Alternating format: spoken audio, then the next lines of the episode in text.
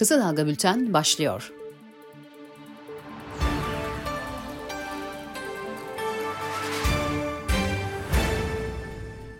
Kısa Dalga Bülten'den merhaba. Bugün 20 Ocak 2021. Güzel günler dileyerek bültenimize başlıyoruz. Bundan sonra hafta içi her gün günün önemli gelişmelerini Kısa Dalga Bülten'de ve podcast'inde bulacaksınız. Kısa Dalga Bülten Özge Mumcu Aybars'ın editörlüğünde hazırlanıyor. Öldürülmesinin üzerinden 14 yıl geçen Agos gazetesi genel yayın yönetmeni Hrant Dink bu yıl online anılıyor. Online anmadan önce ailesi ve sevenleri Dink'in vurulduğu Sebat apartmanının önüne karanfil bıraktı. Burada konuşan eşi Raquel Dink, bu 14 yılda bir cinayet davasını çözemediler. Çünkü maksat çözmek değil. Hrant'ı FETÖ öldürdü demek, ben yapmadım, elim yaptı demektir. Hrant'ı Ergenekon öldürmüş demek, ben yapmadım, ayağım yaptı demektir, dedi. Selahattin Demirtaş'ın eşi Başak Demirtaş da online anmada yaptığı konuşmada adaleti avuçlarımızdan kayıp giden barış arıyoruz dedi.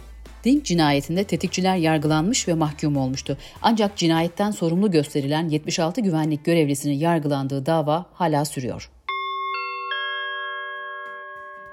Cumhurbaşkanı Recep Tayyip Erdoğan, reform gündemimizi oluşturmaya başladık. Ekonomide ve hukukta atacağımız reform adımları kamuoyuna sunma aşamasına gelmiştir, dedi. Gelecek Partisi Genel Başkanı Ahmet Davutoğlu, MHP lideri Bahçeli'nin kendisine Serok Ahmet diyerek Kürtçe'ye hakaret ettiğini söyledi. Eski Başbakan, bu gerçek anlamda bölücülüktür. Bugün maalesef İçişleri Bakanı da iktidarda Bahçeli'nin onayı olmadan adım atamıyorlar dedi. İçişleri Bakanı Soylu saldırılara tepkisel demiş. Türkiye Gazetesi yazarı Fuat Uğur, İçişleri Bakanı Süleyman Soylu'nun Selçuk Özdağ ve Orhan Uğuroğlu'na yönelik saldırılar için tepkisel dediğini aktardı.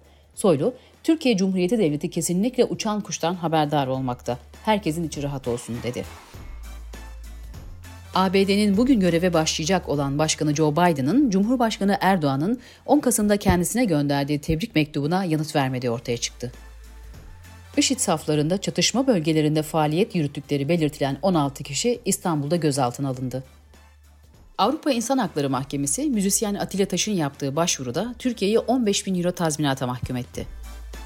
Türkiye'de silahlı şiddet artıyor. Umut Vakfı'nın raporuna göre 2020'de 3682 silahlı şiddet olayında 2040 kişi hayatını kaybetti. Silahlı şiddet son 5 yılda %69 oranında arttı. Ve sosyal medya. Facebook reklam yasağının başlamasından bir gün önce Türkiye'ye temsilci atamaya karar verdi. Türkiye'de temsilci atamayan Twitter, Periscope ve Pinterest'te ise reklam yasağı getirildi.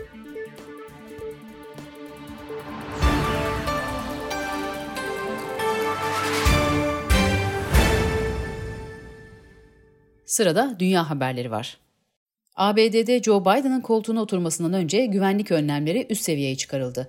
FBI bugünkü tören sırasında görev yapacak muhafız birliği bünyesindeki 25 bin askeri güvenlik taramasından geçiriyor. Macron, Fransa İslamı beyannamesinden memnun.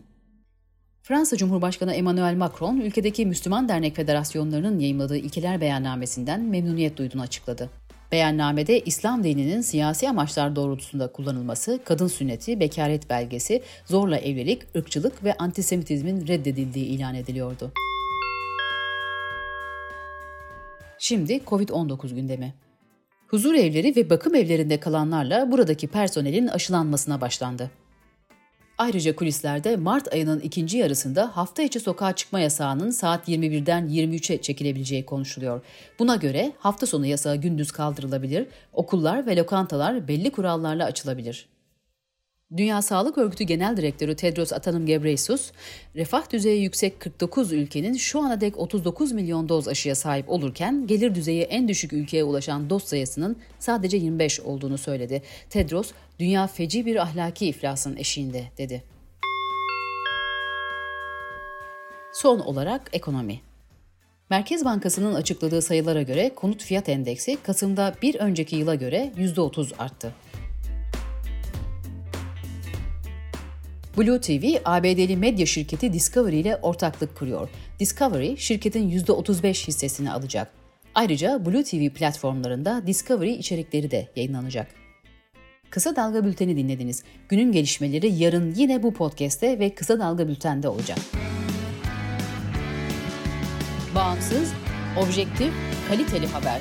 Kısa Dalga Medya.